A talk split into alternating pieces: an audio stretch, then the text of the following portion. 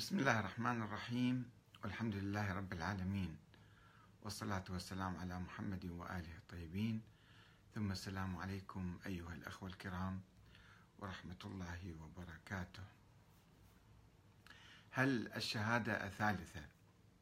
أشهد أن عليا ولي الله آه، في الأذان. آه، هذه بدعة محرمة أم مكروهة؟ أم مستحبة أم واجبة؟ استمعت إلى أحد المشايخ الجدد وهو صديق قديم أعرفه منذ أيام طهران الأولى. كان يعمل في مجلة الشهيد.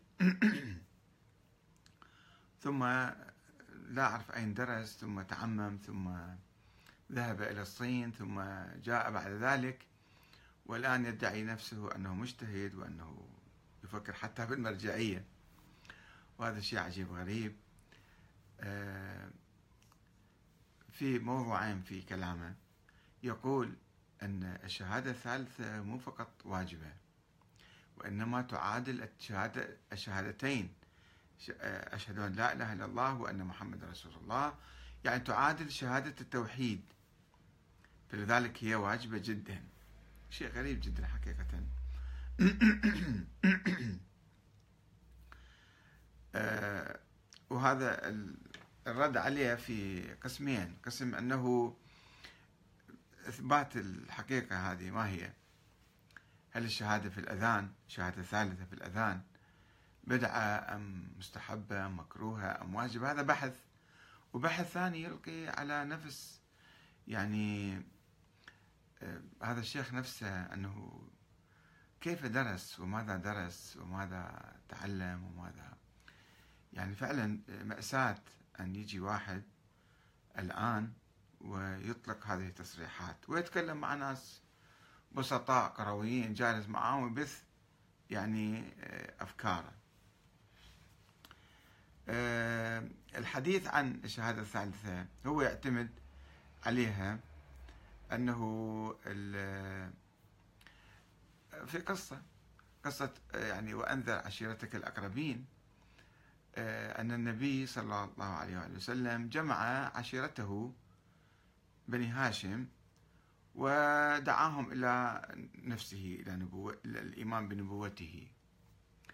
يضيف عليها بعض الغلاة من الشيعة أنه وقال لهم بأن أول واحد يبايعني ويؤمن بي فهذا سوف أجعله وليا لعهدي إماما بعدي.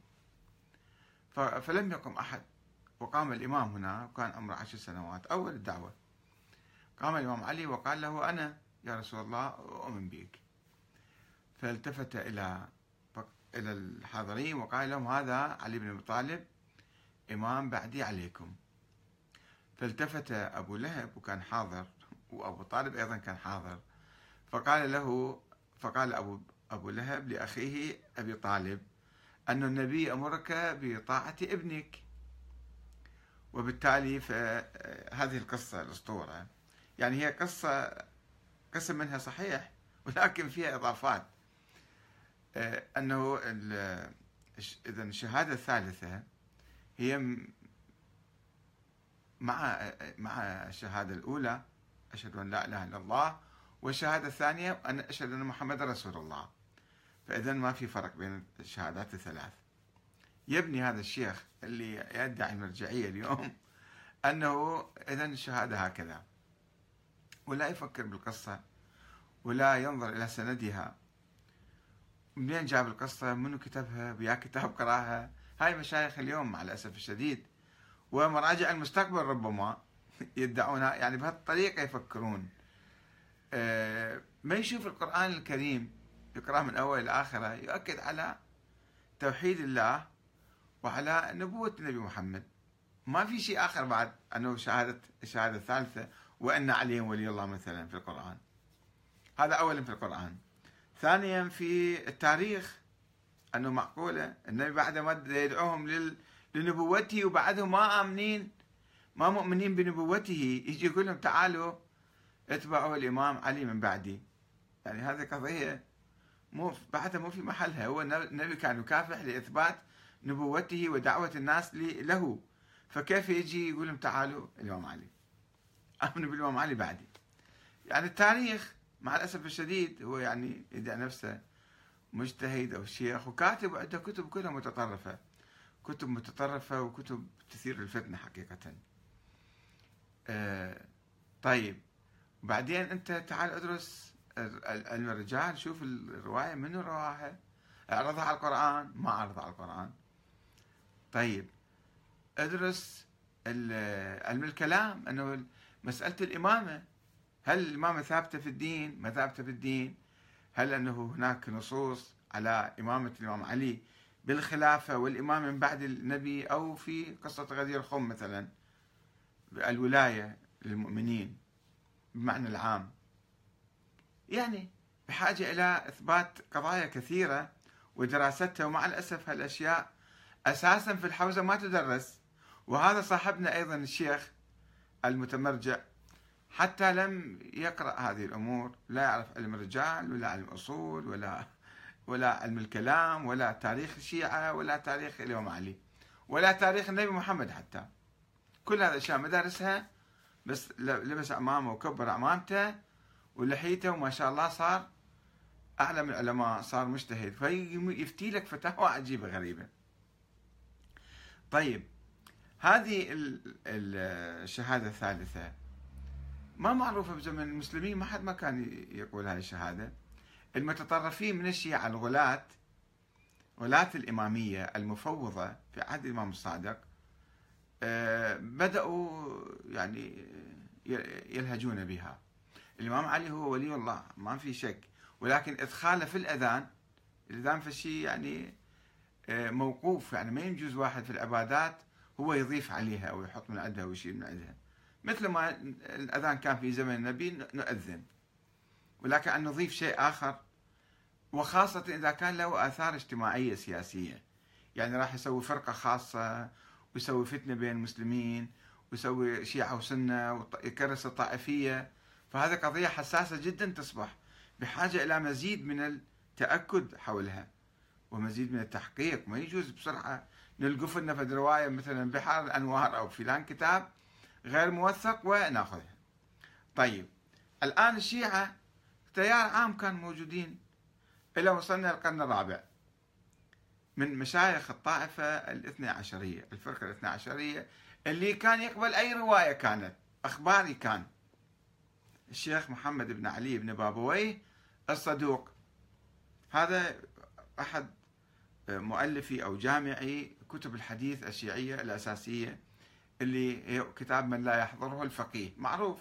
الشيخ الصدوق توفى سنة سنة 381 هذا الشيخ شيخ الصدوق يذكر في كتاب في كتاب يحضره الفقيه أن هاي الشهادة الثالثة مو معروفة عند الشيعة وأول من تلفظ بها أو كان ذيك الأيام يحكون فيها أو يدخلوها في الأذان هم المفوضة لعنهم الله. هذا نص كلامه. ومعروف كل اسألوا كل العلماء ماذا يقول الشيخ الصدوق؟ عند تأسيس الفرقة الاثنى عشرية اللي كان فيها غلو وكان فيها خرافات وكان فيها أساطير. ومع ذلك هذا الشيخ الشيخ الصدوق رفض هذه الكذا لأنه فالشي بدعة جديدة جايبيها ورفضها. والشيعة استمروا ألف سنة ما يعرفون هذه الشهادة الثالثة. يعني يؤمنون بالإمام علي ولكنهم لا يقولون في الأذان أشهد أن علي من الله. إلى أن جاء الصفويون وأدخلوها في الأذان. وحتى يعني إذا كانوا أدخلوها في إيران ففي العراق مثلا إلى قبل 100 سنة 120 30 سنة أحد ما كان يعرفها وما كان يأذن فيها وما كان يدخلها بالأذان. حتى الأذان في كربلاء في قبر الإمام الحسين. اقرأوا التاريخ شوفوا.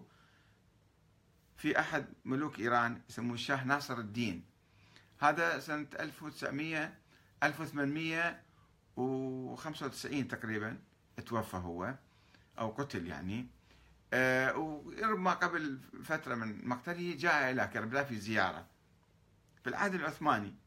جاء إلى كربلاء دخل صحن الإمام الحسين وسمع المؤذن يؤذن. ما في أشهد أن علي ولي الله في أذانه. فباعتباره ملك وعنده عادات صفوية قديمة فاستدعى المؤذن وقال لماذا لم تذكر أشهد أن علي ولي الله شهادة ثالثة؟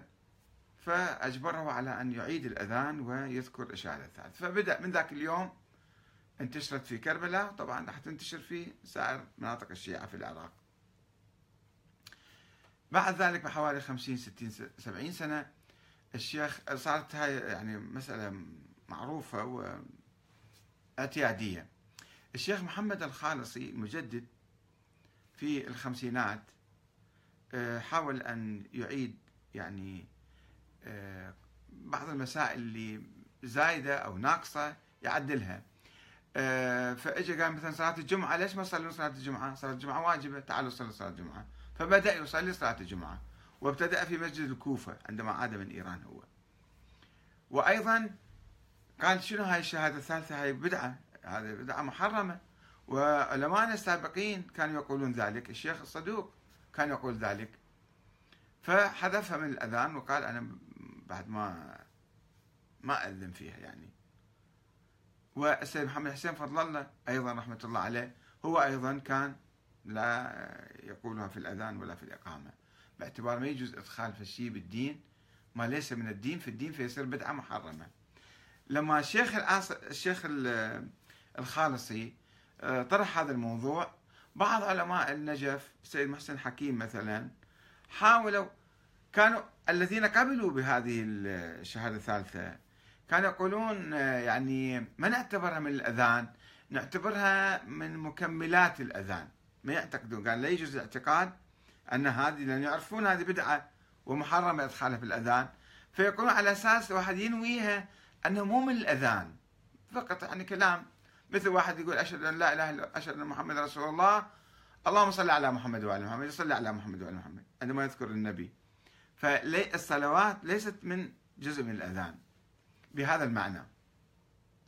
فعندما آه، أثار الشيخ محمد الخالصي هذا الموضوع في الخمسينات والستينات من القرن الماضي آه، بعض العلماء حاولوا أن يبرروها يجدوا لها مبرر أو وجه. ودائما أو كثيرا ما بعض العلماء يعني البدعة تحدث فيغطوها بتبريرات. حتى يبرروها ويدخلوها. فقال يعني أنه هذه أصبحت من علامات المذهب الشهادة الثالثة. فمن هذا الوجه يعني من باب ثانوي من باب ثانوي التفوا عن الحكم الشرعي الأولي فقالوا من هالباب يستحب الإجهار بها أو يجوز الإجهار بها. بس ما حد ما قال هذه واجبة بالصلاة واجبة بالأذان أو الإقامة. لا أنا باعتبار علمائنا السابقين الأولين هم كانوا يقولون هاي بدعة محرمة والمفوضة لعنهم الله الذين أدخلوها. فليش إحنا ندخل مع المفوضة وأن نكرر هذه القصة؟ فرفض يعني كانوا يتحرجون حتى في تبريرها أنه بلف والدوران يحاولون يثبتوها ولا ما عندهم أدلة قاطعة وقوية. لا بالعكس أدلة قاطعة ضدها.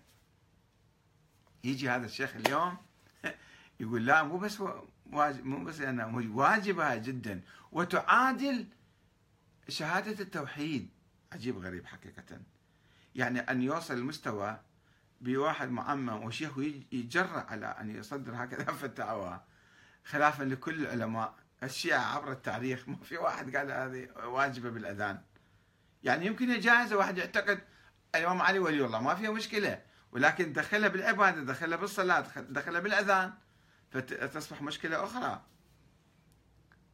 وفي الحقيقة هنا يجي سؤال أنه هل مشايخ الموديل الجديد يعني أنه هذا وين دارس؟ شنو دارس؟ وين عرض على امتحان؟ على أحد سأله حققه؟ هالكلام اللي يقوله أكو واحد يحاسبه بالحوزة مثلا؟